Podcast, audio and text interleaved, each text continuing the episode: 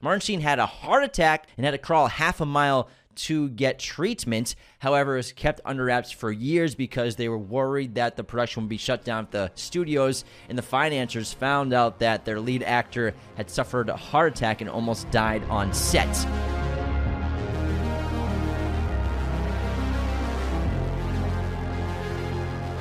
Francis Ford Coppola's Apocalypse Now is regarded as one of the greatest war films in American cinema history. However, it was plagued by several years of insane production hell, but eventually he finished his masterpiece and dropped it in 1979. Welcome back to the show, everybody. Raiders of the Lost podcast, as you all know. And today we're doing one of the greatest films ever made, hands down Apocalypse Now. This is an extraordinary film and then I'm watching it again last night. I just couldn't help but be amazed at what Francis Ford Coppola accomplished. It's so extraordinary. It's one of the greatest pieces of directing in the history of film. When you look at the scale of it, the scope of it, the nitty gritty details of the hell, the landscapes of where they actually shot this, and and the actual shoot and production mayhem. It's a miracle that he pulled it off. He put a lot of his own money into this. He put seven million dollars of his own money back in the 70s. It's a lot of money into this film. And it actually was a three year edit. That's how intense it was. They shot 330 hours worth of film, which is insane. And I was just watching this. I've seen this many times, but last night I was like, how on earth did he pull this off? He did. And he's really, he is one of the greatest filmmakers ever. He did Godfather, Conversation, Godfather 2, and Apocalypse Now. What the hell? Are you kidding me? Maybe the best run in the history of film. I can't think of a better run than that. He's up there for sure. I mean, Denis Villeneuve has had a terrific run the last 10, 15 years. Nolan had a great run. Tarantino's had a great run that's never ended for a lot of those guys. Mm-hmm. But Francis Ford Coppola's run, the 1970s, is absurd because there's some of the greatest films ever made. Three of them mm-hmm. regarded in the top, I think, 20. I think uh, Apocalypse Now, it's an 8.4 on IMDb. Nice. And its number on the user rating list for IMDb is listed at number 54, okay. which is wild. But the other, he's got two in the top five, which is absurd. I would put it in the top 25 of all movies. Of all time, I, yeah. I put up there too. I think that's a safe assessment. Dropped and released in 1979, directed by Francis Ford Coppola, written by Francis Ford Coppola, John Milius, and Michael Herr. IMDb, like I said, it's an 8.4 with over 700,000 user reviews and ratings. Rotten Tomatoes Apocalypse Now is a 98% critic score. That's insane for a war film. 94% audience score on a budget of $31 million. It grossed $104 million at the box office. It won two Oscars for Best Cinematography and Best Sound. It had eight nominations in total. It was the winner of the Palme d'Or at the Cannes Film Festival and also won two BAFTA awards, including Best Director for Francis Ford Coppola. Off of $9 million, like Anthony said, he invested $7 million of his own money into the film after it went severely over budget. He eventually had to mortgage his house and Napa Valley Winery, Coppola Wines, to finish the film. However, because of all this, in addition to nobody wanted anything to do with Apocalypse Now, even though, you know, Coppola's the hottest filmmaker in the world, coming off the two Godfather films in the conversation, winning five Academy Awards in the early to mid 70s.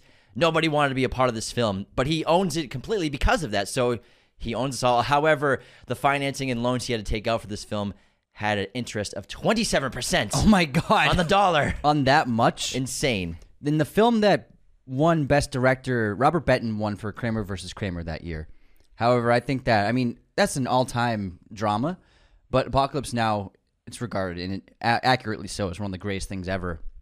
And I mean, what he did with this entire setting. I mean, there's so many elements to this film. You get this really interesting opening. Then we get some war, we get some action, then we get the travel up on the river, and then we finish with the third act of this really spiritual journey uh, of encountering Kurtz, and it's just a fascinating film. There's really nothing like it. You can't compare it to anything. You can compare it to other Vietnam War movies and other war movies, but it still is very much like a beast of its own. And actually, it's quite different from the novel in the, in the fact that in the novel, Willard is actually hired to rescue Colonel Kurtz. However, in the Heart of Darkness, however, in the film, Coppola changed it to Willard is is tasked with killing him. So and he, also the book it takes place in Africa, yeah, it was, Vietnam. It was actually written in the 20s, I think, either the 20s or 30s. So it's actually a very old novel, not set in Vietnam. And orig- like usually the military, American military will help with war pictures by loaning vehicles, equipment, gear. and there's a lot in this film. There's so many helicopters, so there's so much firepower in this film. However, be, because of the change in the mission of an American soldier being tasked with killing an officer, the military, American military, refused to give anything to the production. So Coppola and his team actually had to loan out all of the gear, vehicles, and everything from uh, the Vietnam, Vietnamese military. No, not Vietnamese. I'm sorry. They so they were wanted to film in Vietnam, but there's a war going on at Oh, the yes. time, so they didn't film in Vietnam. They filmed in the filmed in the Philippines, a country that had a bunch of U.S. military gear and weaponry, vehicles, helicopters, everything, weaponry, and also that ran to another problem with them where the Philippines were in the middle of a civil war. So sometimes the helicopters they had to be taken for the day to go bomb or go be participate in a battle Incredible. during a civil That's- war, that's which crazy. is insane. But that's why they filmed in the it's Philippines. because uh, Saigon had fallen when they were looking to film it there. Exactly. Yeah. And, yeah. You can't really film a movie during the in the middle of a huge of war. well, ironically, George Lucas was first tapped on to make this film.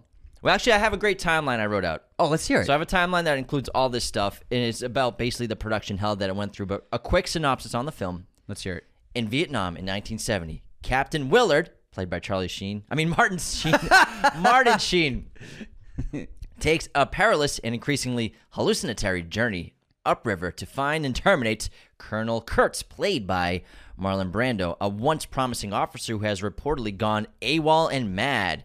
In the company of a Navy patrol boat filled with street smart kids, a surfing obsessed air cavalry officer, and a crazed freelance photographer, Willard travels further and further into the heart of darkness. Dun, dun, dun. Now, obviously, this was plagued in one of the most horrific, horrific productions ever done. I think of all the stories you hear about reshoots and just things that happen on set, this is up there of all time. So Yeah, it almost killed him. Do you know what the original shooting schedule was? it was well, it was just gonna be not sixty days, right? That It was going to be six weeks. Of, that was what they originally scheduled with the studio. the Six, first shoot. six weeks of filming. Well, I'll explain what happened. Holy crap! So first of all, the script went through ten different rewrites. So John Marilis, Marilis, Marilys. Mar- Marilius, Yeah, yeah. the screenwriter.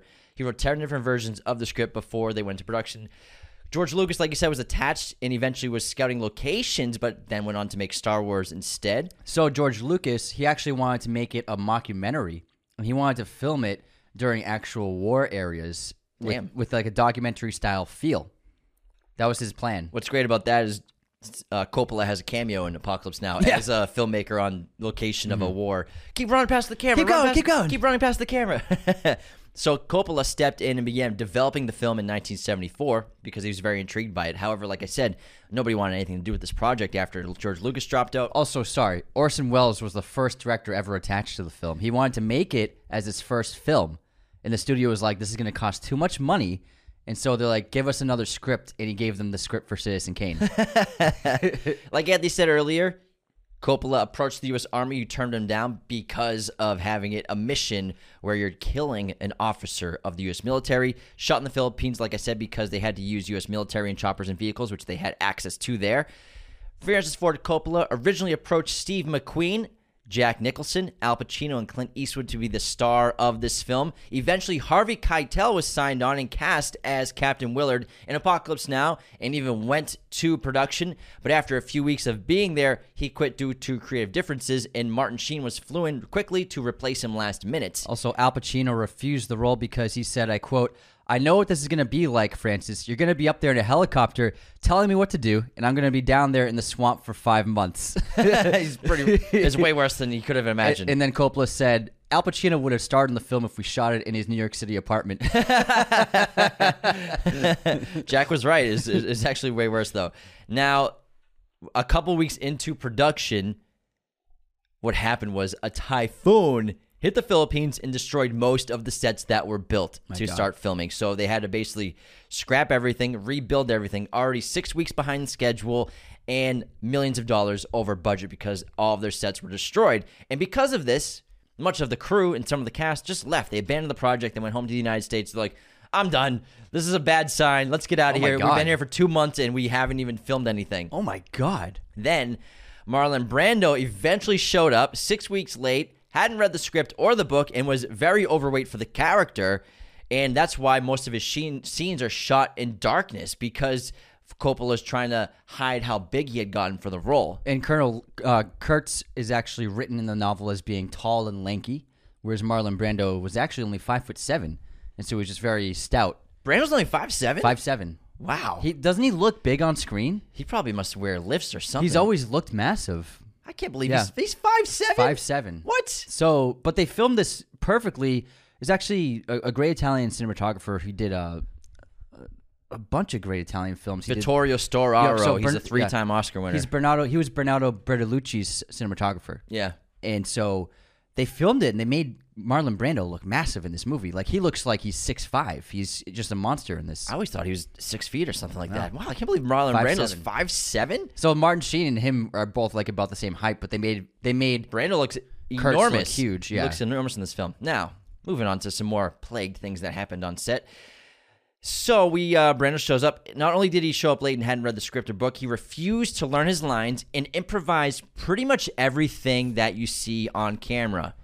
Except for the the quotes of the T.S. Eliot poems, Yes. especially the horror, mm-hmm. the horror. Those are all planned, obviously. But a lot of what you hear was actually recorded from an 18 minute improvised take of him talking in that temple. And one of the sound designers said that they used two minutes of that actually in the film. And it's a lot of what he says is just this he went on a rant for 18 minutes. And they the filmmaker said, Oh, when Tim, when Yeah. um, when Willard gets there, exactly. So they said a lot of it, said they said half of it was nonsense, but then half of it was just pure brilliance. And they ended up using two minutes worth of that dialogue that he just said on the scene. Also, like I said, there was a civil war happening in the Philippines, so battle sequences were very difficult to pull off because sometimes the Philippine armies would have to request their choppers to be called away for real battles, so they couldn't film those days, which is insane. Cast and crew were abusing drugs and alcohol regularly, specifically. Martin Sheen was going through a mental breakdown. He was abusing alcohol immensely. Hopper, Dennis Hopper's in this film he was having trouble performing in his scenes, and he basically, basically, Francis Ford Coppola asked him, "What do you need, Hopper? What do you need, Hop?" He's like, "I need an ounce of cocaine." and so Dennis Hopper performed his scenes clearly high as a kite in every scene, but pulled it off. But cocaine was rampant on the set of this film for cast and crew. Cocaine's a hell of a drug. And so for the freak out with Martin Sheen, so what happened was Martin Sheen told the crew in that in the hotel room to let the camera just roll. So you talk. So he's talking about the opening scene. yeah, so he said let the camera roll. Sheen was really drunk. He punched the mirror for real, which was real glass, cut his thumb open, and then he began sobbing and actually tried to attack the director during that scene. The crew was so disturbed that they wanted to stop shooting, but Sheen insisted they keep the cameras going. At that time, he was fighting a drinking problem as well as other personal issues, and he got up, so caught up in the scene in his own inner struggles that all of this chaos actually happened. And that he actually said after the fact that continuing the scene helped him face his problems. And in an interview with him and Coppola, they said that like he's he uh, it was a big impact on him as a person to like get that out of him. And so he's covering his face with blood that's real. That's all just he told him to, to roll the camera. And you can actually see when he goes on the ground, he's completely naked, but he does cover up his genitals for a sec, like at the last second. So there's, there's a little bit of awareness of, of him in there, but the whole th- the whole scene was just him doing his own thing. He was going through a real mental breakdown Mm-hmm. and a real bender. And basically, yeah, like they said, they rolled the camera. It's absolutely insane. Want to hear another crazy Martin Sheen thing? Well, hold on. Let me keep going through this Sure. because that was on this list. So let's just let me get through this thing right here. So I got some more on this timeline. Next up, so let me catch up. So I left off with Hopper and an ounce of cocaine. Brando and Hopper did not get along on set and refused. Brando refused to be on set at the same time as Dennis Hopper because he didn't appreciate his unprofessionality. so Marlon Brando thought that Dennis Hopper was unprofessional. so all of their Oh scenes, they have a couple together, were shot separately at different times where they couldn't be on set together. Real dead bodies were used from a local morgue at the temple and the third act of Apocalypse Now. This was obviously a horrific thing to do, and police came and they took the passports of all the cast and crew as well as all the bodies back to be put back because they were, weren't from a local morgue. They found out they were from grave robbers. What? Grave robbers. What the fuck? Sometimes Martin Sheen, when he was on this insane bender, was being replaced by a body double. Sometimes it was his brother Joe Estevez, who also did a lot of the voiceover narration because even after the film happened, Martin Sheen was unavailable for reshoots as well as voiceover narration, which wasn't part of the original script. But after the second round of reshoots, Francis Ford Coppola, when he was editing this for three years, added narration and voiceover from the character Willard. And Martin Sheen was very busy. He was unable to perform the voiceover, but he has a brother named Joe who sounds exactly like him. So Joe mm-hmm. Estevez does a lot of the voiceover narration in this film, as well as was acting as a body double for Martin Sheen for some of the film because Martin Sheen had a heart attack and had to climb, crawl half a mile to get treatment. However, it was kept under wraps for years because they were worried that the production would be shut down at the studios. And the financiers found out that their lead actor had suffered a heart attack and almost died on set. They did, they told the studio it was heat exhaustion instead of a heart attack. Crazy. now, Martin Emilio, Wasn't Emilio! he wasn't available. Um, after filming wrapped, Coppola went back to the United States. So the cast and crew, they were like, "Oh, we're done! Finally, thank God, we finished filming Apocalypse Now." But after putting the film together, Coppola realized we have to go back to the jungle. We have to reshoot again. So after a year, they went back to the Philippines to reshoot, which was supposed to be 60 more days of filming. It turned into 230 days of extra filming, which is absurd. Because of this entire production, Francis Ford Coppola lost over 100 pounds from stress, had a seizure, a mental breakdown, and became suicidal multiple times. so the reason for the reshoot was since they were shooting in the Philippines, there was no there were no film labs in the Philippines, so they weren't able to get any dailies. Now dailies, like we oh, Also, said, they couldn't see what they were looking at. exactly. So they weren't able to see their footage the next day, or even within a week. That's ballsy. So what they were they filmed it blind. They filmed the entire thing blind, and so all the film was just constantly being shipped to America, and it was never getting shipped back after being processed at the lab. So Coppola didn't see any footage until he came back to California a year into shooting. And then when they went through all the footage, that's when they realized we need to do a lot more work because they weren't able to see what they were filming because there was no there was no kind of film lab situation or industry at all in the Philippines or in Southeast Asia at the time. they also didn't really have an ending. Mm-hmm. They didn't really have an ending once they got all the footage together, and so Coppola's like, we have to go back and figure out how to end the movie and redo the third act, basically. Wow. that's insane. I didn't know that they couldn't see what they were filming. No film lab, no dailies. Holy crap. Also, let's see what else we got here. Like Andy said, it was about two to three years of editing this film, which I mean, I spent a day editing an episode. I'm like, all right, when is this over? Imagine doing three years of editing on the same project. Eventually came out in 1979. And to quote Francis Ford Coppola in an interview after the entire production, everything came out and all the drama was released, he said, We had access to too much money, too much equipment, and little by little, we all went insane. and there were multiple crew mutinies as well. And I'm sure this is just the the stuff we got told about. There's a lot in the uh, the documentary Heart of Darkness. Yeah, that's that's a really cool doc. I Yeah. saw it a couple years ago. Yeah, so there's a lot of stuff in there. And I mean, this this movie it's just it's insane that they even pulled it off. What's also really specific about this film is there's no credits. So if you notice when the film ended, if you watch it on Netflix and a couple other streamers, it, there's no credits, just a copyright logo Yeah, at the end of the film. Oh, yeah. Coppola didn't want any credits at all. It went right. I was watching it. and It went right to the next up. and you you actually only see the title in the film. It's graffiti written. It says uh, our motto "Apocalypse Now." oh my god, I never noticed That's that. the only time you see the title, and then there's no credits at the end or in the beginning. So it's it's like a rare film where there's no pre-roll credits or post-roll credits whatsoever at all. It's a great title for a movie as well, and it was actually inspired by a button badge popular with the hippies during the 1960s that said Nirvana now. But you goddamn hippies! hippies! It's a private road! Private Road. and the legacy of this film is immense. It went on to obviously be one of the greatest American films ever made, movies in general ever made, in a part of a stellar career from Francis Ford Coppola, who's for some reason often gets left out of best director of all time lists. I know, right? Isn't that even wild? though he made arguably three of the best ever. maybe because he, he hasn't made that many movies in the last thirty years. I think that's probably why. Yeah. In the 1970s and 80s, he was the guy, but you know, the last 10, 15, 20 years, not some, not a ton of movies. I think that's a good point. he's actually the main reason. Obviously, he has a connection to the Doors. So the, the Is that why he opens it up with it? Yeah, so the Doors, their music is so synonymous with this movie, and in a way, it acts as like the score for the film because mm-hmm. so much of their music is used in the film, and also like created this like.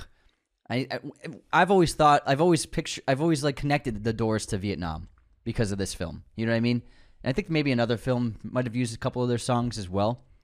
But Francis Ford Coppola actually went to film school at UCLA with all of the members of the Doors. Oh no way! They went to film school. Yeah, and so Jim Morrison agreed to let Coppola use the masters of their music for the film, and the five and a half hour early assembly cut was sh- scored entirely using just their music before any score was written. So he edited the film uh, initially to just their music. So that's why the Doors cool. are used so often.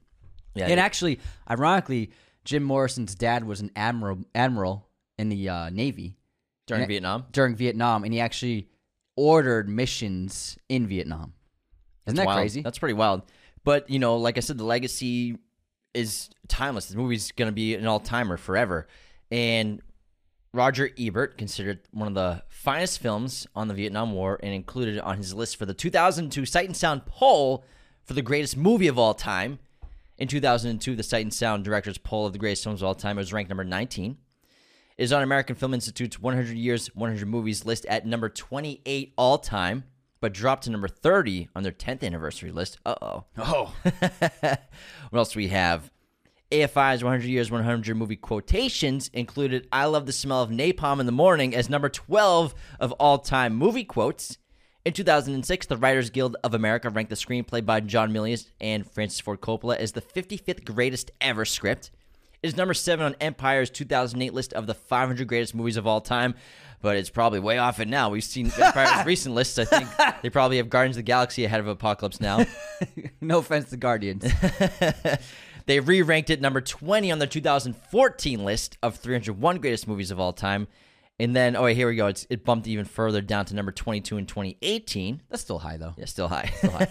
I mean, still low. Let's see what else we have. So that was an unsubscribe. We always mix that up, Yeah. saying high instead of low. The Guardian named Apocalypse Now as the best action and war film of all time.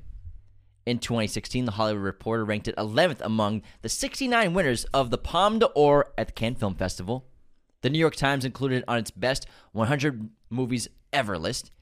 Entertainment Weekly ranked as having the best 10, the 10 best surfing scene of all time in cinema. One of the best surfing scenes ever. Which it does- the bombs. It might actually have the best surfing scene ever in cinema. It's the most ridiculous one. And there sure. are four different versions of this movie. We have the original theatrical cut. Then there's actually a work print that you can watch. It's a five and a half hour cut. It's not technically a movie because it's pretty much It's the assembly. every bit of footage that you Mm-hmm. could access and someone put it all together. And it's called a work print edition, and basically the assembly cut. There's also the 2001 Director's Redux. And then the 2019 final cuts, which That's the one. Francis Ford Coppola was heavily involved in because people weren't happy with the Redux, and then he stepped in in 2019, made the final cut to fix the Redux. Well, Apocalypse Now is actually mistakenly talked about as something with a film that was changed because of studio interference. Now, there are plenty of films historically that have been forced to make edits because of studio interference. How like Blade Runner is a prime example. However, the the cut so people thought for years that the theatrical cut wasn't Coppola's cut, but it actually was. He was actually the main producer and funded a lot of the film, and he preferred that cut when they released it. Like he made that. He cut out that much footage because he felt it was stronger for theaters. Ended up being dissatisfied after the fact. Then he put in 49 extra minutes for the Redux. And then after a few years after that, he was like, I think I went a little overboard with that. It's not as strong anymore. And I've seen it. There's like a whole there's a whole sequence of a of a farm. Was it a tobacco farm? I think, and it's really slow. Um, it doesn't quite work. It's it's it doesn't quite quite fit in the film. And then with the final cut, he cut out 25 of those new 49 minutes, and it's a trimmer cut.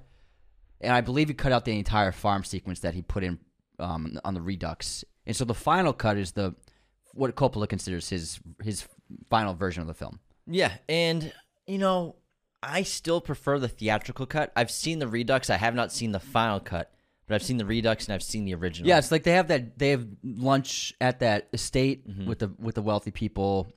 It's cool, but I watched it the re, I watched the theatrical cut last night. It's actually great. It's awesome. It's fantastic. It really is great. And I gotta say, I can't believe this film didn't win editing Oscar. It's one of the best edited films I've ever I seen. mean, the opening scene. It might be the best opening scene I've ever seen in my life. It's it, so it in the so the cinematography by Vittorio Storaro, and then they had three editors: three years worth of three and a half years of editing. I'm sure they couldn't contractually have an editor for that long because they're moving other, onto other projects. So Lisa Fruchtman, Gerald Greenberg, and then Walter Murch were the three editors of this film, and Coppola heavily involved in the editing as well, just not credited. So it took them so long to edit it, but the editing really is that was that's something that stood out to me on this newest rewatch. I was just like, the editing of this film is unbelievable. It could be the greatest editing ever done in cinema. And then the combination of both the cinematography and the editing of this film is pure magic. And there really, truly is nothing like it. And like you said, the opening is so strong because we get that long shot. It's about two minutes of the tree line with that yellow smoke. It's just so visually striking. Yeah, it just saturates the palm trees, Yeah. and it's beautiful, but also tragic and, and horrific. And it seems like we're we're in this this jungle, this oasis, but then it turns to hell. Then we get the napalm strike, and this is actually footage that they didn't use in the film. He never planned to do this as the opening, but they had so much footage, incredible footage of the fires and the explosives that he's like, "What if we open with this?"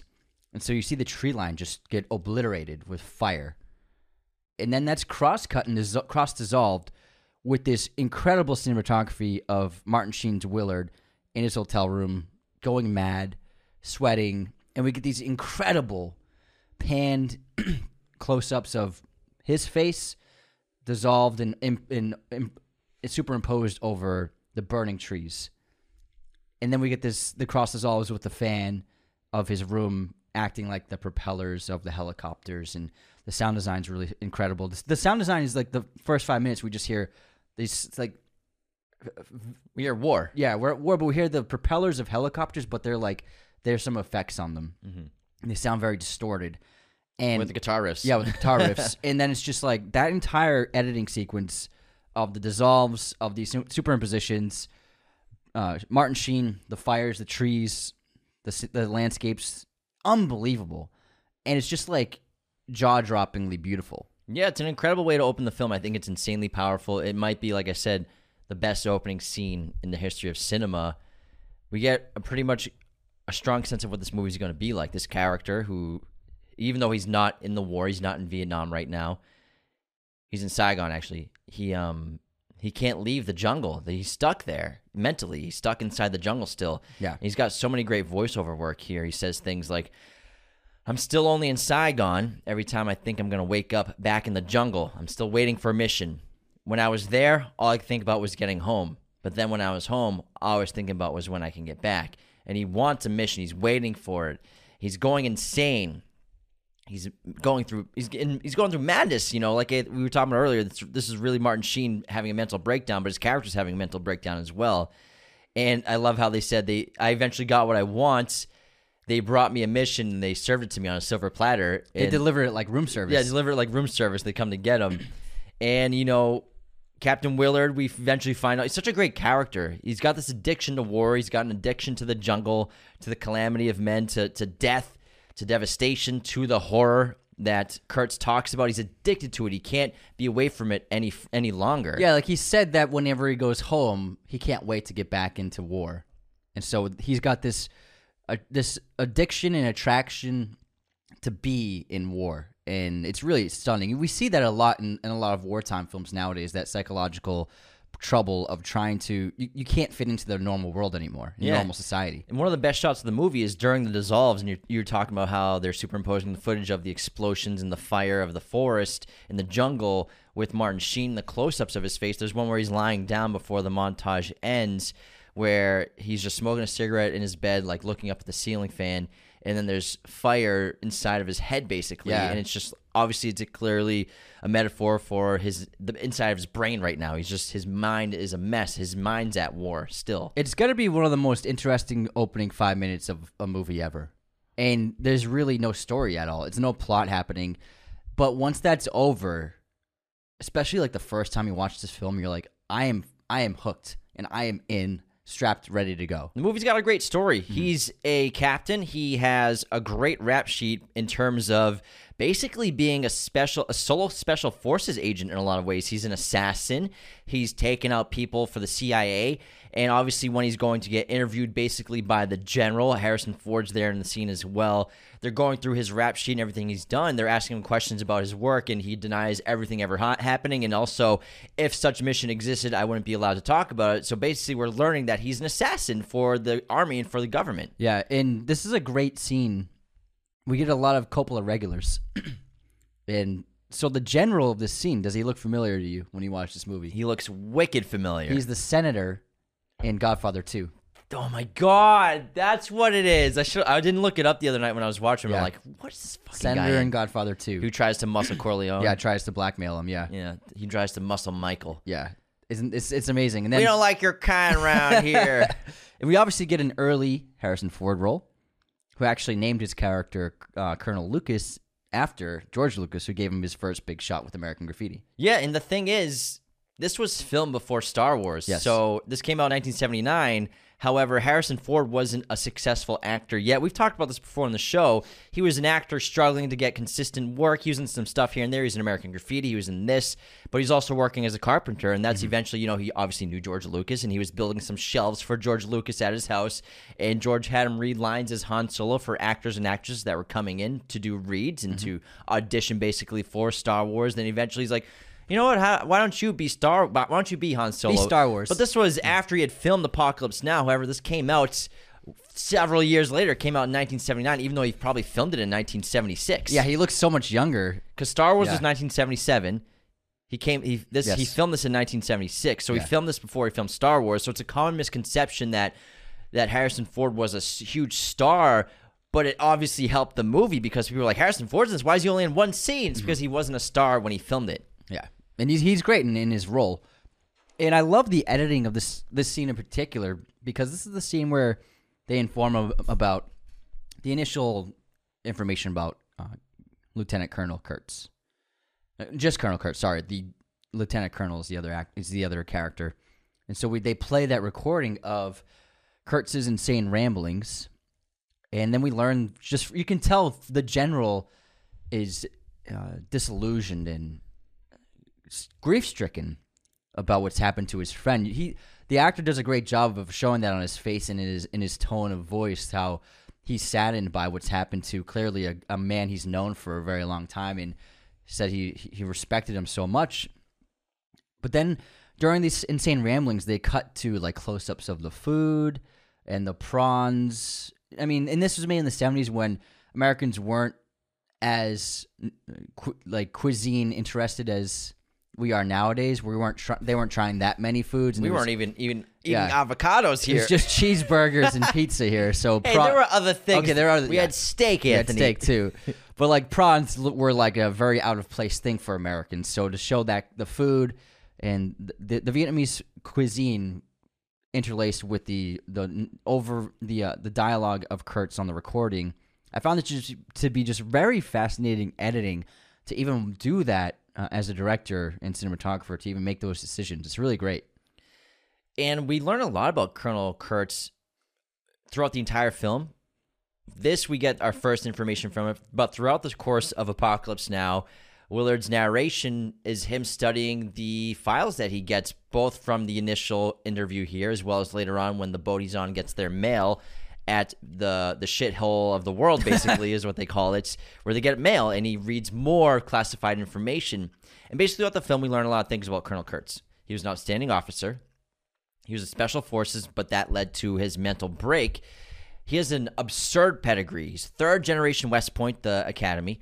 He's a Harvard graduate. He has a thousand decorations. Sometimes, sometimes good does now prevail. Why did I write that down? That's something that. Oh, That's what the general says. the general says Yeah. that. Yeah, so I wrote that down. Because uh, I, when I was writing sometimes sometimes bad wins and then sometimes Well, I, I look at the win. general as, a, as a very hypocritical character and obviously a representation for just war. Yeah, I mean- and the hop- hypocrisy of he thinks he's in the right because of what they're doing in Vietnam. Willard has that great line is how do you charge someone with murder in a place like this? Exactly. Now, Colonel Kurtz has a perfect career, almost too perfect. However, you know, he was being I have set an up. immaculate record. Immaculate record. You have- Uh, uh, most people don't trust people with immaculate, immaculate records. I have immaculate immaculate record. It's outstanding. It's outstanding. Now he was being groomed eventually to become a general. He was a riser. He was one of the smartest people in the army. And he at 38, he rejected everything he was about to get and requested airborne to return to Vietnam. Now airborne would be just basically an infantry. You were being demoted basically and you're going to go on the ground. Now this was a shocking thing to for someone to do not just who's already an officer but someone who's 38 years old. And Martin Sheen's voiceover, Willard says that I did it when I was 19 and it almost killed me. You know, it kicked the shit out of me going to airborne, going through just the training.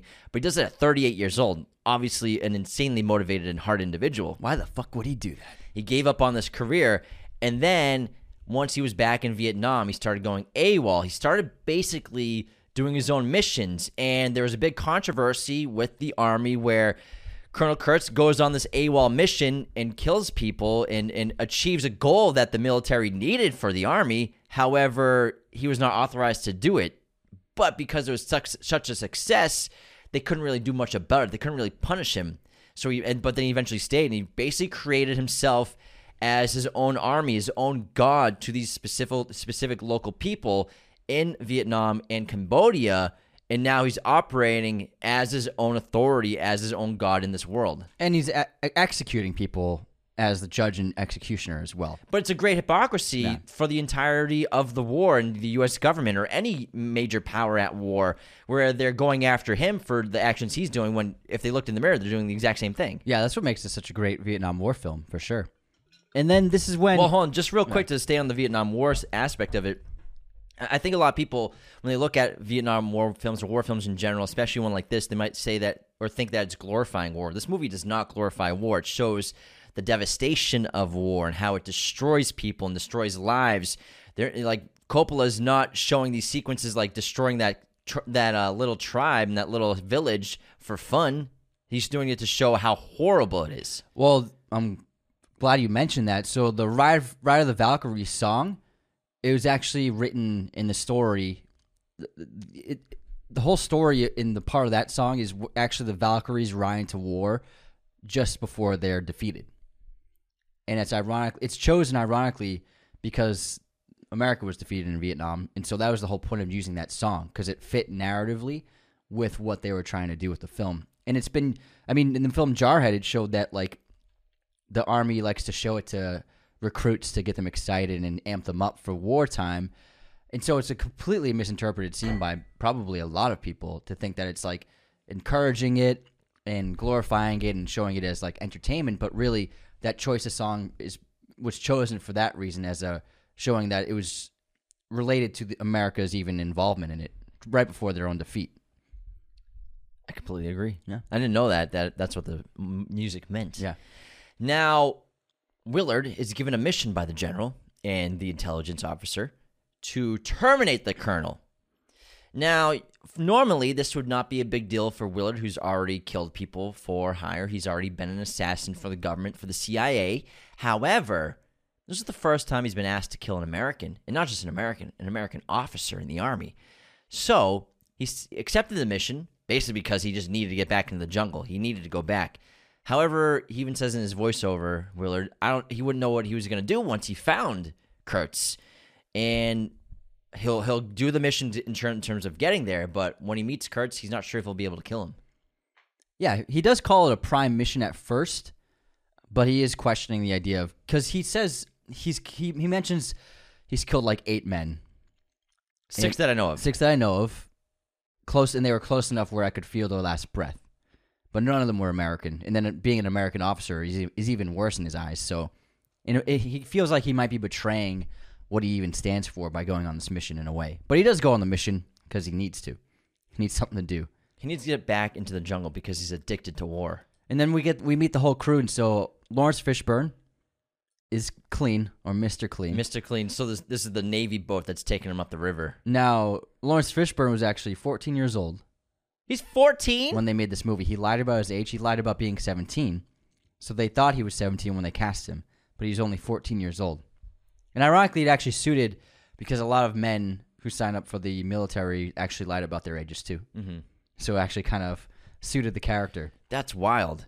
Then we have uh, Frederick Forrest as Chef J. Chef Hicks, who's a tightly wound former chef from New Orleans. I just want to cook. I just want to fucking cook. There's a tiger. The tiger scene's crazy. He goes through a mental breakdown after that. Did you know that because of the a, a year a year yeah. break between the reshoots? So the scene where they just stop the boat for a little bit and Chef wants to go get some mangoes and obviously Willard says, "Don't go alone, and I'll come with you." Basically, they're walking through the jungle to go get the mangoes, and then obviously while they're in there, they think they're gonna hear Charlie. Charlie is obviously Viet Cong or the communists in this film. That's what they would call him. They would call him Charlie, and the jun- and but instead it's a tiger that attacks them, and they get away from the tiger.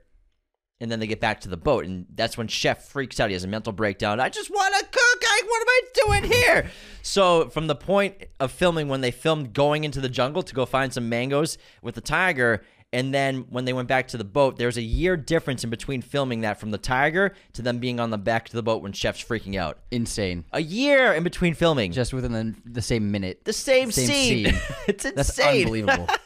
Fucking year. It, you can't tell. You can't tell. We also have Albert Hall as Chief Petty Officer George Phillips, who runs a tight ship, and he's the the captain of the ship, the little boat, I would say, not exactly a ship. We also have Sam Bottoms, who's gunner's mate, third class. Lance B. Johnson, a former f- professional surfer from Orange County, California, and that rounds up the crew of this boat that's. He's basically Willard's catching a ride on to get up north. He, they don't know that yet that they're going into Cambodia. They just think they're going taking him up north on a ride. They, they- it's classified information where he's going and who he is. He can't tell anyone what the mission is. And then we made the iconic Robert Duvall eh, as Lieutenant Colonel Kilgore. He was nominated for an Oscar for Best Supporting Actor in this role, even though he only has 11 minutes of screen time in this movie. He won the BAFTA. He won a BAFTA. Yeah, wow. for this. Wow. And he, this is just an amazing performance. He just steals the scene, and he you kind of miss him when they leave. You know what I mean? He's But- a horrible guy, though. He's a horrible. Yeah, but he's what a great performance. oh, absolutely. But but it's interesting because he's like this surf obsessed kind of hippie, plays guitar, loves to hang out on the beach, and he's also the commanding officer that carries out horrible attacks and onslaughts and destruction on local villages on the coast. I think that Colonel Willard is in this whole sequence of him, especially the attack on this small little village, is a giant representation of the United States in the war.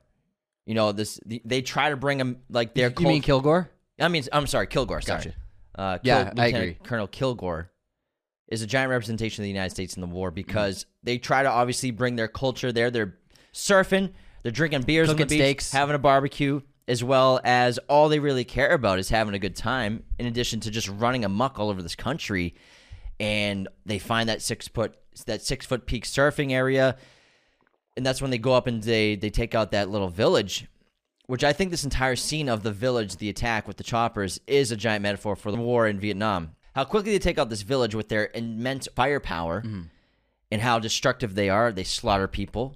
They obviously lose some soldiers as well, but the leaders don't care that they're losing soldiers. He just all he cares about is his, his surfing, six foot peak. Mm-hmm. He wants to get down there and surf. But they're in and out basically, just like the United States were in Vietnam. They were there for several years, but once it was over, it's like, what was the point of this? Was this a futile event? Was this a futile war? Mm-hmm.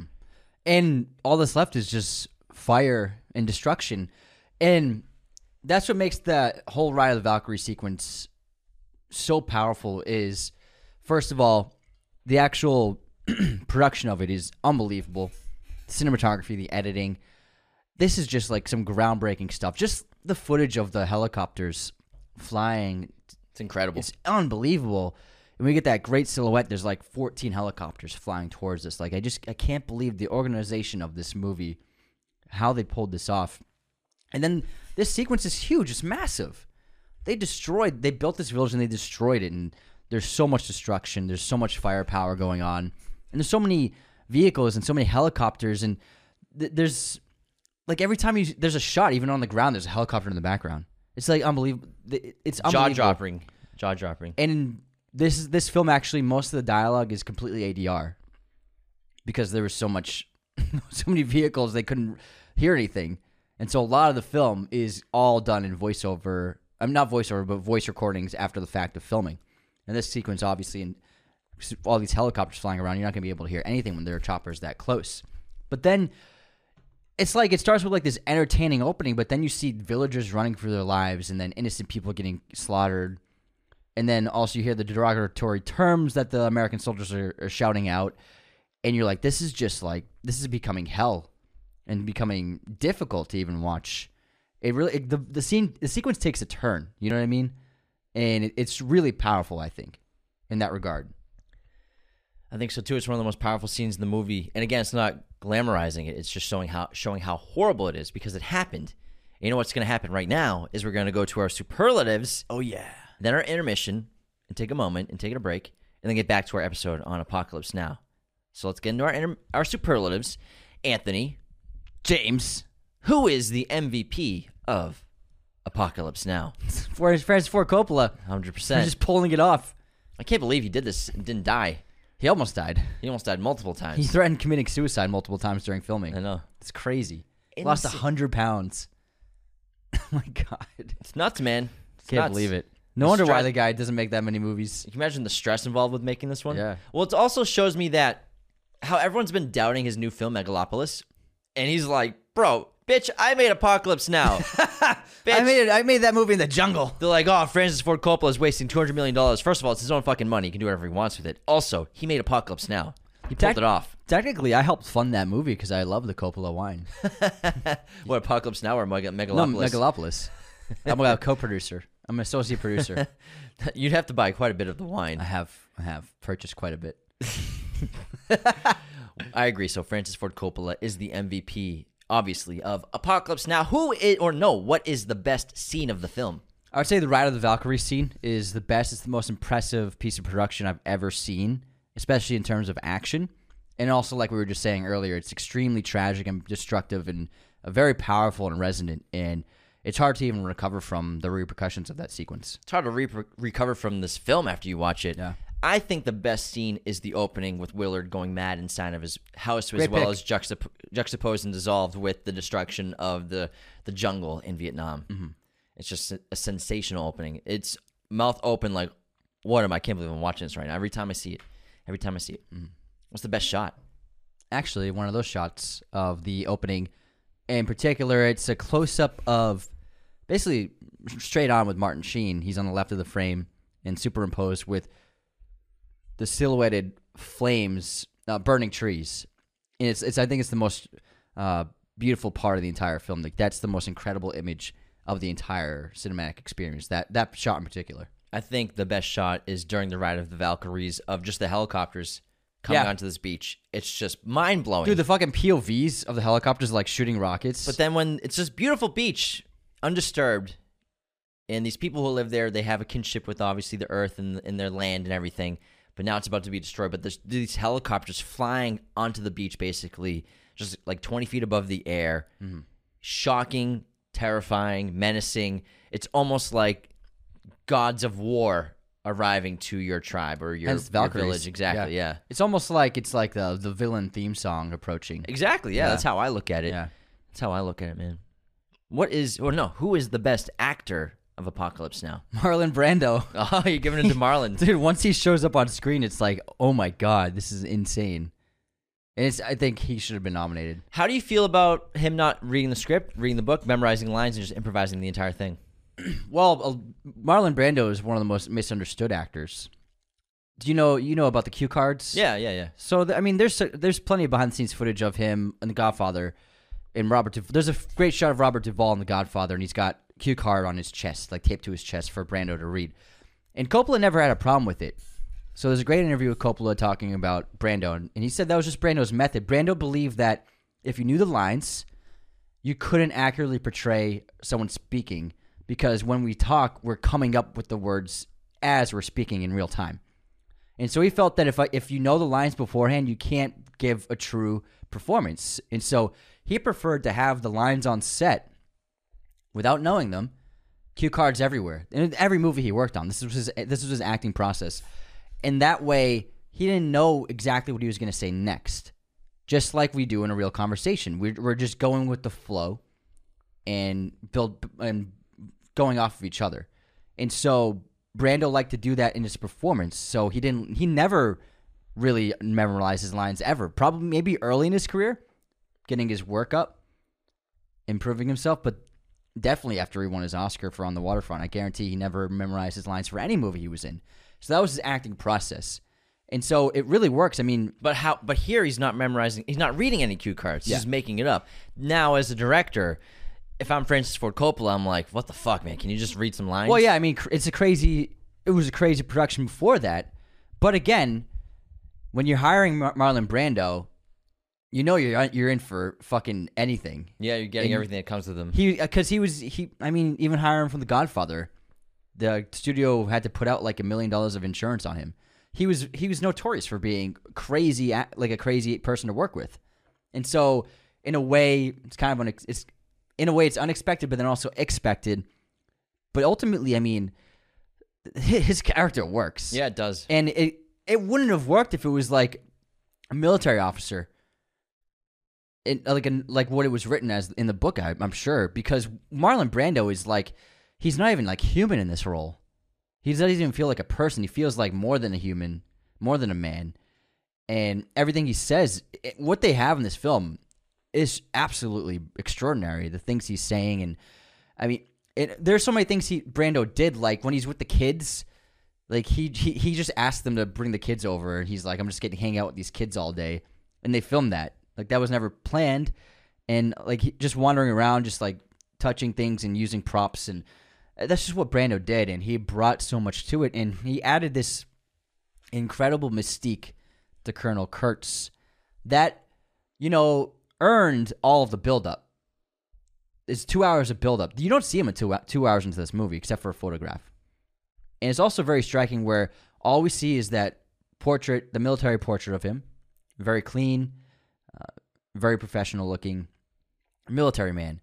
That's all we see of him until the first reveal of him bald, wearing linen, and just like this like monstrous version of himself. So I think that contrast is just so brilliant and really the last 30 minutes of this movie is so special because of Marlon Brando. There is another photograph. There's a silhouette of him poorly lit, of him Yes, yeah. more recent. Yeah. But and you can see bald a bald head, but it's who is this? What is this figure? He looks like a mysterious god or something. Mm-hmm. But Coppola was actually reading him the book in his trailer. I gotta give you loud. something. I gotta feed you something. Yeah. But I mean, it, it, it works, man. it does. It, It really works. does. I give Martin Sheen best actor. I think he's phenomenal in this movie, and I think Martin Sheen's just an all timer, and this was a huge role for him. And he's a legend. You know, he's a legend. He's got a great. He's he's has an acting family. The Sheens, the Estevez. His obviously his his first name is Ramon. His name is Ramon Estevez. Martin Sheen's real name. Changed his name when in the 1950s as he was becoming an actor to obviously try to get more roles because of prejudices. He's half Spanish. His father was from Spain. So he changed his name from Ramon Estevez to Martin Sheen for his stage name. Emilio Estevez's son kept Estevez as the last name. Charlie Sheen, whose real name is Carlos Sheen, took his father's stage name. And Joe Estevez obviously kept the last name. Oh, very cool. So it's interesting how Ramon s- s- Estevez. Yeah, his name's Ramon. It's legally still his name. He never changed it legally. He just it's a stage name, and he he has come out saying that he regrets not going by Ramon Estevez early on in his career, and, and wish he if he could go back in time he would. Mm-hmm. However, you could argue that maybe he wouldn't have gotten specific roles if Yeah. it wasn't for you know the possible, time yeah. is if you're a Hispanic actor you probably couldn't get many roles. Mm-hmm. So Martin Sheen's a very I mean, on paper, sound- he probably wouldn't even put been put in auditions. I know, just from on paper. probably. Now, what is the best line of the film? My favorite line is actually a Brando improvised line. You're an errand boy sent by grocery clerks to collect a bill. To collect a bill. You're an errand boy sent by grocery clerks to collect a bill. My best line is also a Brando line, and it's the last words that Colonel Kurtz speaks. Hmm. He says it multiple times, but his final words before succumbing to his wounds given to him by Willard are the horror, the horror. Then he dies. Nice. Thanks. I That's also a T.S. Eliot quote. yeah. I also have a couple of fun Letterboxd reviews if you'd like to hear them. You know what? I think I would. Nice. I'm glad.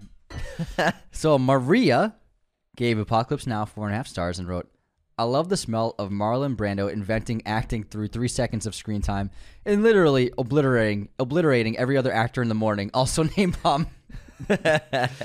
then Suspirlium gave it four stars and wrote, "Wow, Sofia Coppola's dad is actually pretty good at the whole making movies thing.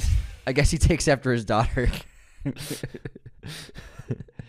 then uh, Adam Bolt wrote three stars. Dude just really wanted to surf. Dude just wanted to surf.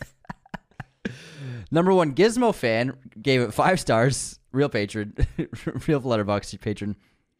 This movie is pretty good. Fucking Letterboxd, man. Then Marjana gave it five stars and wrote, "I refuse to believe that this lost Best Picture to Kramer versus Kramer. I just know Coppola was embarrassed too." I mean, it obviously should have beat Kramer versus Kramer, but maybe in the 70s, people were sick of Coppola winning so many Oscars. I mean, yeah, they can't give Michael Jordan the MVP every year. Yeah, you have to spread it spread it out a little I think bit. I think that's a good point. Because Coppola obviously winning five Academy Awards before he made Apocalypse Now, you know, they're probably like, oh, I can't give him every award And then the 1970s." Coppola. Kramer versus Kramer is great, but yeah, this is It's also Apo- it's not Apocalypse Now. this movie's also ahead of its time. Way ahead of its time. How about now we'll head to our intermission and come back and talk about Apocalypse Now some more. But before we continue, the best way to support Raiders of the Lost Podcast is to become a patron at patreon.com slash Raiders of the Lost Podcast. Why would you want to become a patron besides helping us support the show financially? You get awesome perks. You get weekly bonus episodes of the show uh, two every week. And also, I mean, the weekly chat, which we used to post publicly, is now only on weekly uh, is only on Patreon now, which you can link your Spotify with as well and listen on Patreon and Spotify together, which is pretty cool. You can also get access to the ad-free version of the show. You can get access to our Discord. You get private episodes, custom episodes, private video, thank yous, stuff like that, free merchandise. Our Patreon has so many cool perks, and we love to give y'all so many things because we appreciate you. I don't really know where I'm going. So I'm- Yeah, you're all I'm over- you're off the I'm rails, pulling a man. Brando, and I'm, I'm just improvising. you are off the everything I'm rails. saying. The horror of people who don't sign up for a Patreon is immense. You can also sign up with the link in the description of this episode or just go to patreon.com slash raiders of the lost podcast another great way to support the show is to leave five star ratings and reviews on spotify and apple podcasts i know every podcast says it but that's because it really does help us get seen by new people on these platforms and chart you know there's 4000 other podcasts that have two white guys hosting it talking about movies we gotta stand out Probably a million. Fortunately, we're twins. We have that going for us, but we need your help. And yeah, it's probably a million of them. No, talk about movies. Okay, it's probably four. talking about movies. Yeah, I'm pretty. It's pretty Probably accurate. I think that's right on the money. you can also support the show by sharing us. It's the best way for a show to grow organically. Is word of mouth. Share us on Instagram, on Twitter. We repost everything. Send us to your friends, friends, your family members, anyone you know. I thought you were gonna say Fremens. anyone you know who loves war movies, loves Apocalypse Now, send them this episode. I'm sure they'll love it. Thank you so much to this for your support all around the world, everybody. Anthony's gonna take it away with some sort of ad read. Go. a little Now. faster than that one. That's- that's- you ain't got nowhere to be. a little be. more direction You than ain't that got nowhere one. to be. This episode, of course, is sponsored by our friends at movieposters.com, the number one place to get your posters online today. Be sure to use our promo code Raiders10 at movieposters.com to get 10% off your order right now. Some of the coolest posters of all time are a couple of the Apocalypse Now posters. And if you want to get one for yourself or for maybe a fan of the movie that you know, be sure to go to movieposters.com. They have all sorts of sizes, framing, and even backlighting for your poster needs, as well as a selection of pretty much every movie and TV show in their poster library. They have high quality prints, everyone. We got these all over our house and all over our set. It's the best you can get for your buck. So, for all of your poster needs, go to movieposters.com and use our promo code Raiders10 right now to get 10% off your order. Now, let's hit into our intermission. Let's do it. Horror. Movie quote competition time. Are you ready? Ready. Girly, tough ain't enough. Girly, tough ain't enough. Million dollar baby. All right. Get up out of your chairs, open the window, stick your head out, and yell and say, I'm mad as hell and I'm not going to take this anymore. One more time. Get up out of your chairs, open the window, stick your head out, and yell and say, I'm mad as hell and I'm not gonna take this anymore. Dead Poet Society. Hmm. I don't think you've seen this one. I don't know, man. Network. Oh, network. Moving on. You should watch it. I think I've seen it a long time ago, though. Guess this movie release year, Anthony. A Fistful of Dollars. 76. Way off, man. 1968. 1964. Damn it. Damn it. What year did Network come out? 1972. 76. Same year as Taxi Driver. Yeah, it won Best Picture. It did? Yeah. Oh, yeah. That's cool. All right, movie pop Let's quiz go. time. Anthony, can you name five other Vietnam War films? Shit. There are quite a few, so I Yeah. think I think you can pull it off. Let's see. Platoon. Yeah. Um, yeah, but on the spot, I always forget fucking titles. Um, Full Metal Jacket. Two. Fuck. Let's see. Hold on. Shit. God damn it. Um. Uh, Vietnam War movie. Oh my god. Um, Forrest Gump. Three. What was that? Three. Three. um. Hmm. Vietnam War films. Oh my god, I'm just I'm blanking, man. Um, You're doing really well. You're doing well. Born on the Fourth of July. Four. Um, fuck. Come on, come on. I can do this. I can do this. Think. Think. Think about war films, and then what's like war films with palm trees in it? I mean, it's a good way to go about it. Shit. Oh. You got this. Um. We believe in you, man. We believe in you. Man, I don't know. I, I'm stuck. I would have also accepted The Deer Hunter. Oh fuck! Some other one. I just watched it. I know that's why you probably hate it. Hamburger Hill. I we also have Casualties of War. Good Morning. Vietnam. Oh my god. Born on the fourth. Oh, you said Born on the Fourth of July. Let's see. Coming Home from 1978. We Were Soldiers, the Mel Gibson film. Da 5 Bloods from Spike Lee. Oh yeah. Shit. Tigerland, which is a I think Colin Farrell's in that one. The War. Faith of Our Fathers. First Blood. Oh my god. Well. uh, yeah, there's some flashbacks. Yeah, there's some Yeah. flashbacks in that. And some other ones. Yeah, man. There's there's, a, there's quite a few. Yeah, there's a lot. Quite a few. But you did pretty well, man. I did okay. Last of Full Measure. We have Danger Close. All right, all right, we got it. We got it. This is The greatest okay. beer run we got, ever. We got it. We got it. We have All right, my quiz question. Rescue Dawn. oh yeah, I love Rescue Dawn. yeah. All right, Robert Duvall co-starred in what two Tom Cruise movies? Robert Duvall and Tom Cruise movies. That's a good question. Two. Two of them. Huh. He had to take off the coat for this one. He's taking the coat off. Gotta focus. Focus. Getting a little, getting a little warm in here, you know. I got this coat for free For me, from you. You got it for free as well. So Robert Duvall and Tom Cruise movies. Rolling Thunder. no, Um, that's not what it's called. fucking. You got the right idea though. Rolling Thunder. what's it called? Is that like a sports team or something? What is Um, that? Rolling Thunder. what's it called? Fucking. I can give you a hint. Thunder isn't the title. Yeah. Um. Fucking ah, the the racing movie. Fucking something Thunder. Um. It's Days of Thunder. Days of Thunder. Days of Thunder is one. So there's another one, right? You said Yep. there's two. One of two. Robert Duvall and Tom Cruise. Is it the f- nah? eh. I'm not. I'm not saying the firm, but it's my next guess. in the back, it's on deck. It's like right here. I'm not saying that's my answer right now, but while I'm thinking, I just want to throw that out there, and I want to see your reaction to me It's saying warming up right now. the firm is not my answer. That's a guess. It's a, it's a backup guess. That's a guess. It's a backup guess. It's right. The firm is No- right. No, it's not. Fuck you. I just said it was a backup guess. No, you lied. it's not right. All right, Duvall and Tom Cruise. Come on, you know this. You know this. Um, is it the century? Yeah. Do you want a hint? No. I do not want a hint. Maybe. You want a hint? Um.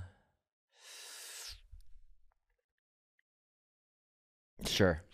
Your hint is sniper rifle. Sniper rifle. Duvall, Tom Cruise, and a sniper rifle. Is it Jack Reacher? Jack Reacher. Who's Duvall and Jack Reacher? He owns this the shooting Oh yeah, the, the shooting range. range. Yeah, he owns the range. That's right. Helps him out at the end with the Oh, sniper God. rifle. Takes out like ten bad guys with a sniper. That's right. I forgot that was Bobby. Yeah, it's Bobby. Good question. Good question. Yeah. All right, Anthony. Who we have for haters this episode? Any haters? Any unsubscribed? we have one. We, work have with? one We have from one. our friend. Um, You have a friend? since uh, Alex Biscardi, all the way from Philly. Alex. Rare on our uh, da, da, da, wait, uh, 2023. I, I made a clip about it being the best year since COVID happened. And Biscardi wrote, Rare Raiders L. This is easily the worst film year since 2020. Unsubscribe. it's a pretty good year. I think he was being sarcastic. Top Gun Maverick didn't come out, but you know, It's way better than 2020. yeah. Like 10 movies came out in 2020. We don't have a new review on Apple Podcasts, so we're gonna skip that. It's all right. We just recorded last night. I So know, but you know, we would love some more reviews. We gotta get those numbers up, rookie numbers right now. But my streaming recommendation is another Vietnam War film, which is on Max right now, starring Willem Dafoe, Platoon. Uh, you just Ben Stiller tropic. she gets shot like 30 times. Survive! Survive! Survive! I'm a lad farmer, motherfucker! My streaming recommendation is Flight, starring Denzel Washington from director Robert Zemeckis on Max. It's a really good movie. Really good. Now let's get back into Apocalypse Now, and you know after after the, Willards is with Kilgore and his escort, basically his cavalry escorts. He's then with this boat. He was with the boat before, and they lifted it up, obviously, then dropped in the river further mm-hmm. up, and now they're basically traveling up north, and they reach a couple destinations. Oh, there's a there's one thing we forgot to mention that I, I find like really horrific is that uh, Kilgore places a, like cards from a deck of cards on all Death the dead bodies yeah. to as a as a signal to who did this, and it's just really horrifying part of war. And also the guy with his guts out was based on an actual true story of he says the line Kilgore. So he gives the canteen to that guy. So the the canteen canteen scene was actually based on a true event of a wounded Viet Cong fighter who fought while keeping his entrails strapped to his belly with a cooking pot. The incident was documented by photojournalist Philip Jones Griffiths, and the real U.S. soldier in the moment actually quoted as saying, "Any soldier who can fight for three days with his insides out can drink from my canteen anytime." So that was actually taken from a real event. That's wild. So after the Kilgore sequence with cavalry and escort, they continue their journey on the boat. There's three really significant things that happen. The first one is the captain stops a boat and is sort of takes upon it his himself to do sort of a routine check mm-hmm. to make sure they're not smuggling anything. And they get trigger happy, and Laurence Fishburne's character, Mr. Clean, unloads on them as they're going through the, the ship that Chef's searching and kills everybody on board because one of the women was going for a barrel which mm. had a little puppy in it. Mm-hmm. Really sad, Yeah. tragic, and I'm sure things like this happen regularly. in Yeah, it was, Vietnam. it's awful. It's a tragic, horrible scene. And then Lance takes the puppy mm-hmm. to take care of it. and then the crew, as throughout the film, all all of them are starting to lose it. Specifically, oh, Lance. Oh, sorry. There's another thing that happened in the aftermath of the the beach um, sequence of the Valkyries. There's like destruction going on. There are helicopters flying everywhere. There's fire burning. There's people die- dead all around them. But then there's a priest uh, carrying out mass for several soldiers, and they're actually praying and like they're doing the body of, the, of Christ and everything. I've, that was such a sh- striking juxtaposition of things. and a Catholic church is being erected. yeah, exactly. Yeah. So it's sort that scene also reminds me when I said earlier it sort of feels like just one big metaphor for the war Yeah. in Vietnam. It's so similar to Aronofsky's Mother where the entirety of human civilization basically takes place in this 2-hour movie in this Mm-hmm. house. It sort of feels like that the entirety of the war is shown like what happened in just this one scene. Yeah. And obviously just replacing culture with culture by bringing a Catholic church in there as well. Mm-hmm. And This whole sequence, the the river sequence, is like a whole other like chapter. Yeah. of the film. And as Its they're going, like I said, as they're traveling up this river, they're all losing their minds a little bit more, more and more, except for the captain. He's the one keeping it together. And they get attacked a couple times. One time they get attacked with bows and arrows, and then another time they get attacked with flares.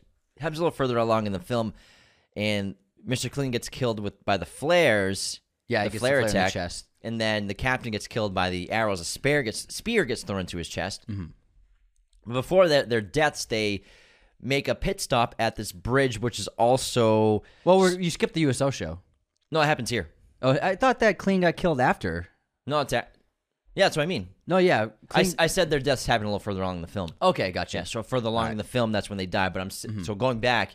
The first big stop is at this bridge, which is also basically uh, an area that there are supplies. Yeah. This is where they get oil, I mean gas for their boat and everything, as well as they get offered tickets to go to the show. You want to see the show, and it's a USO show of playmates, Playboy playmates come and dance for the soldiers, and it gets rowdy real quickly, and they have to take off and leave. It was a real Playboy Playmate played the Playmate. Oh no way! Yeah, I can't remember her Interesting. name. But And then- this is actually based on a true story. There was a Playboy Playmate who was a performer in the 1950s for soldiers, and she was so beloved that she was made a, s- a certified GI Wow, by the military. that's wild. yeah. And then before Mr. Clean guy dies and before anyone gets killed on the boat, they enter basically what's called the biggest shithole in the world, which is this circus sort of war zone bridge. Well, first I want to talk about the USO show. Okay, cool. Before we move on to it, I think it's really interesting, and it's also scary because like they bring the girls on in by helicopter. They like helicoptered them right onto the stage, and there's like hundreds of soldiers. Haven't seen a woman, an American woman, in who knows how long, and it's like it's kind of scary. Whenever I see this film, film, I feel scared for the girls. There's all these guys that are just trying to like. They would probably do anything to go run up on that stage, and they do what's being kept though, there's Yeah. barbed wire. barbed wire and soldiers are guarding them from their own soldiers. It's just a really crazy situation. But also like I guess soldiers needed things like that to like let loose and to maybe be reminded of home. But whenever I see that scene I'm like horrified for the girls of like Oh my god, what could happen to them? And then the, the men do run on stage, and like, there's a guy that jumps onto the helicopter. Two of them. It's Yeah, crazy they're, like, set piece. They're dangling on the helicopter as it's flying away, taking the girls away. It's crazy. It's a huge It's set piece. unbelievable. It's massive. They Yeah. built that whole thing, man. It's wild. It's just crazy that that stuff just happened in the middle, middle of the country. Yeah.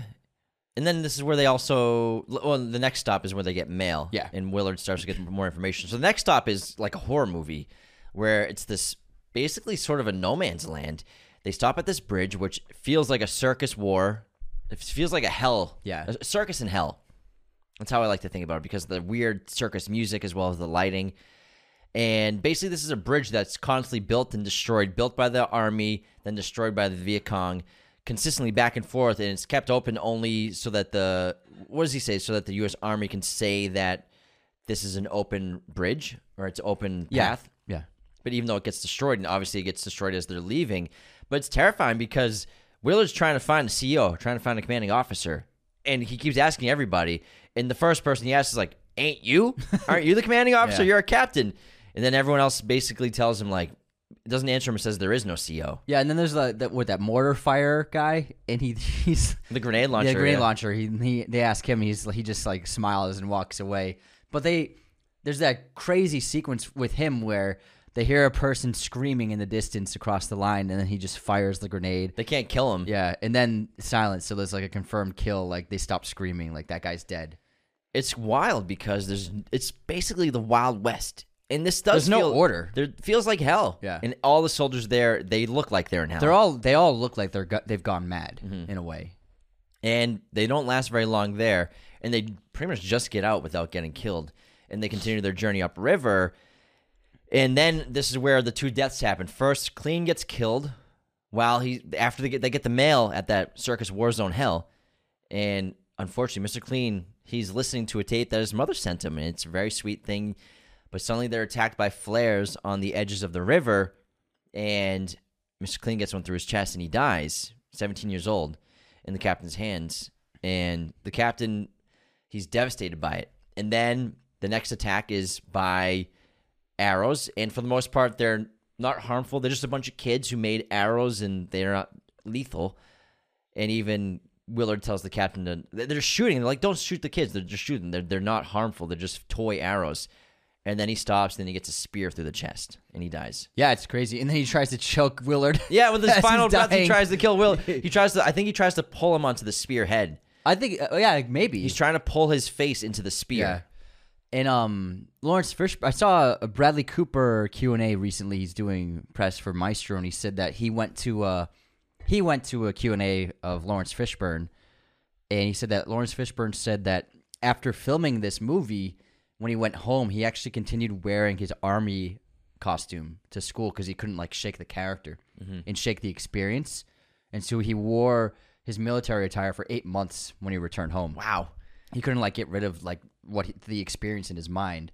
Um, I thought that was really interesting. There's also a sequence that's in the Redux that's not in the theatrical cut of when they do run into the girls uh, during that rainstorm in that like little that like secluded bunker area, and there's a couple of officers there, and the girls are there too, and they all they they each have a girl in a different room from the the playmate girls, and then Lance goes into the chopper with one of the girls and he starts painting her face while she's talking about stuff. And he's like not even listening, but he's he's going insane. And he just like starts painting her face, and then the other guys are they're fighting over like who has dibs on one of the other girls, and so that's a whole sequence that's in the Redux that's not in this theatrical cut. Is it in the final cut? I wonder. I think it is in the final cut, yeah, Just trimmed but up. it's not in theatrical. But r- things are getting bad. But also before this, Willard confessed and basically let the captain in on some of the information. And he tells him we're going to keep going north. Into, and then the captain says, That's Cambodia. He's like, That's classified. Then he eventually tells him, like, we're going into Cambodia and I have to find an officer to kill. He tells Chef this afterwards, too, because the only ones left alive are Willard, Chef, and Lance as they approach and enter Kurtz's world or temple, whatever you want to call it, his village, his his oasis, his own little sort of oh, heaven to him, and he's a god here. It's really fascinating, and they're coming up on the river, and there's all these natives just staring at them, and then there's an American, j- just photojournalist. So Dennis Hopper's character doesn't have a name; he's just called photojournalist in any casting list. Hopper's great; he's hysterical. He's like he's like a much needed personality in this film.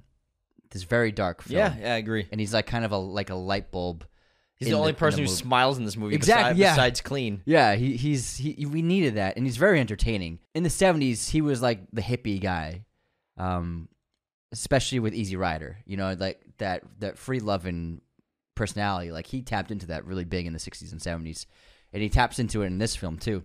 Definitely not in speed. Definitely not in speed, but he's needed. He's necessary for this entire third act for helping us understand what's going on here, and he helps Willard learn that you know Kurtz has built himself uh, an army here. This is his oasis. This is where these are his children. We're all his children, and there's really nothing you can do. And Willard's like, "Can I talk to Colonel Kurtz?"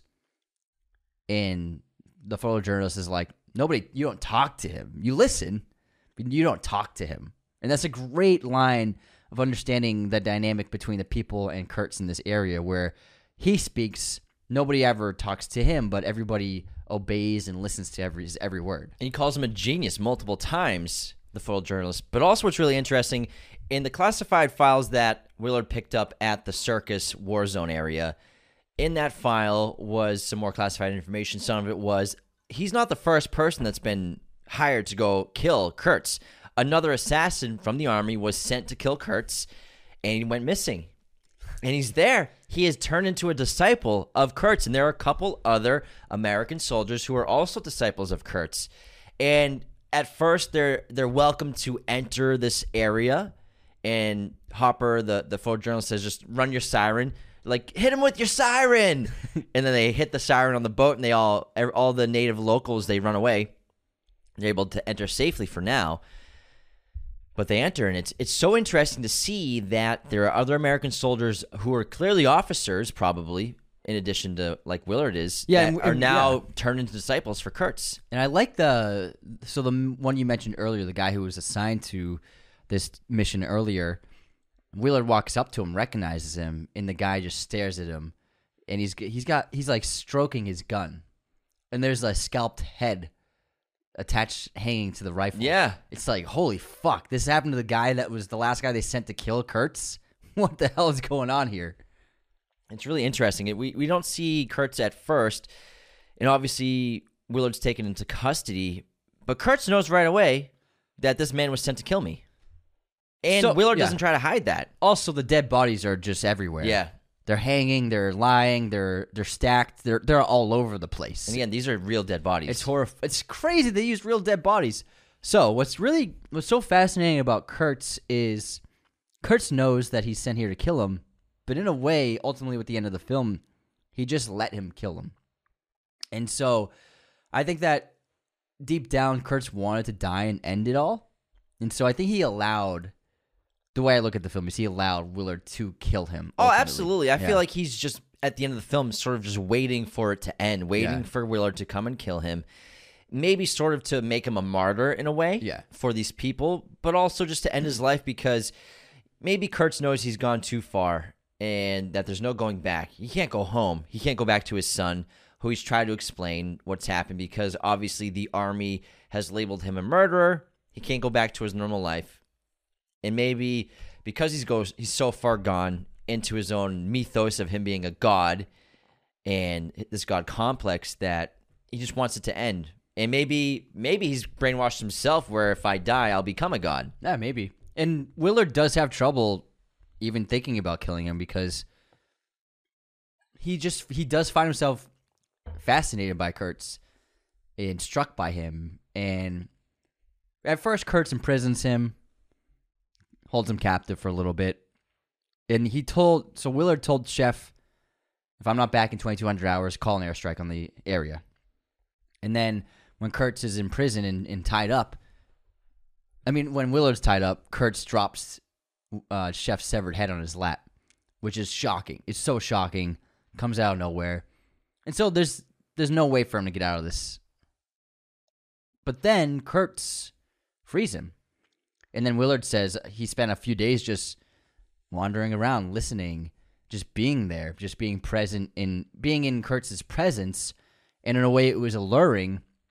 And he probably be, probably became very close to being completely intoxicated like the uh, previous assassin was. So he probably almost crossed that line. i think so too because like he said in the beginning of the film he wasn't sure what he'd do when he met kurtz it's sort of like he wanted to hear him out to understand why he went AWOL and why this person who has such a great pedigree, the most insanely absurd, perfect resume in the army, would cause him to go this way.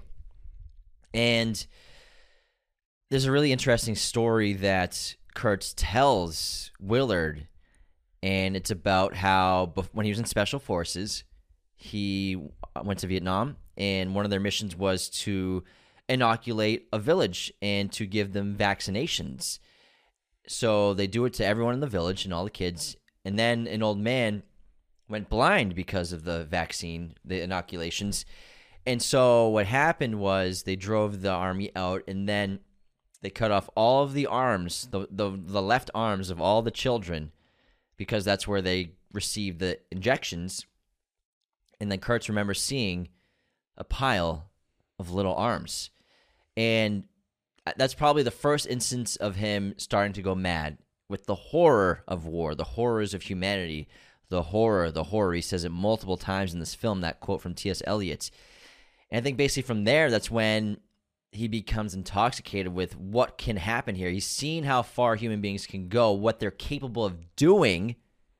What could he be capable of doing? Could he take advantage of being a force of power or a powerful being inside this area, inside this war zone? I mean, in a way, he's become his own like version of uh, a government or of a, of a military leadership in a way. Dictator. Yeah, a dictator in a way. Although the people worship him, so there's Well, that's what a lot of dictators or emperors were.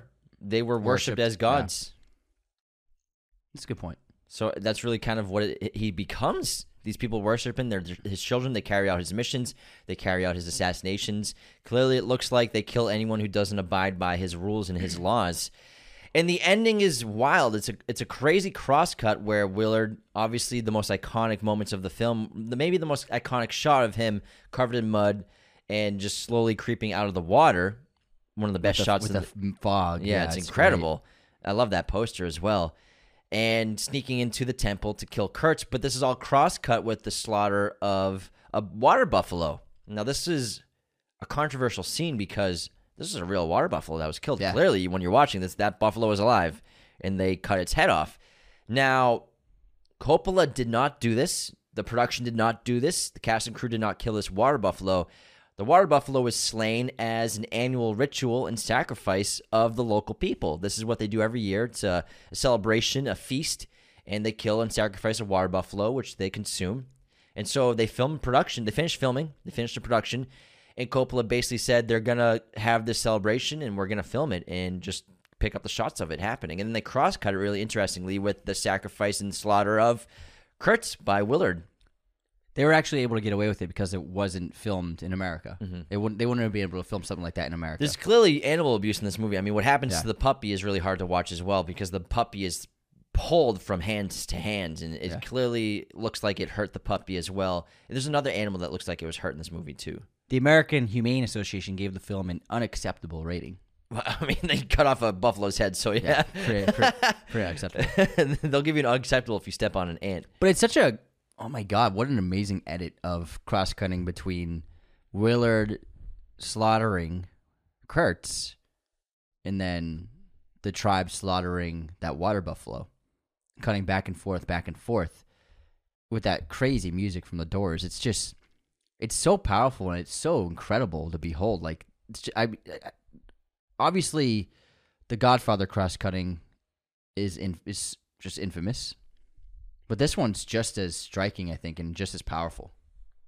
It is, and the ending is really interesting. And I, I know not a lot of people love the ending of this movie. They might feel a little unfulfilled after obviously Willard has killed Kurtz with the machete, and now he's leaving this temple in the morning. He's carrying a collection of Kurt's writings, and everyone eventually starts to worship him now. They all bow, bow, to him. yeah. And they drop their weapons in front of him as he passes. Because he dropped his weapon. So he dropped the machete, and so they all imitated him. And then he grabs Lance, who is clearly just blended into this temple and the society because he's just lost everything. His mind's gone. He's just, I'll blend in here. This seems good to me. And then they board that ship, the PBR, and they head back downriver and away from the Montagnards. And that's how the movie ends.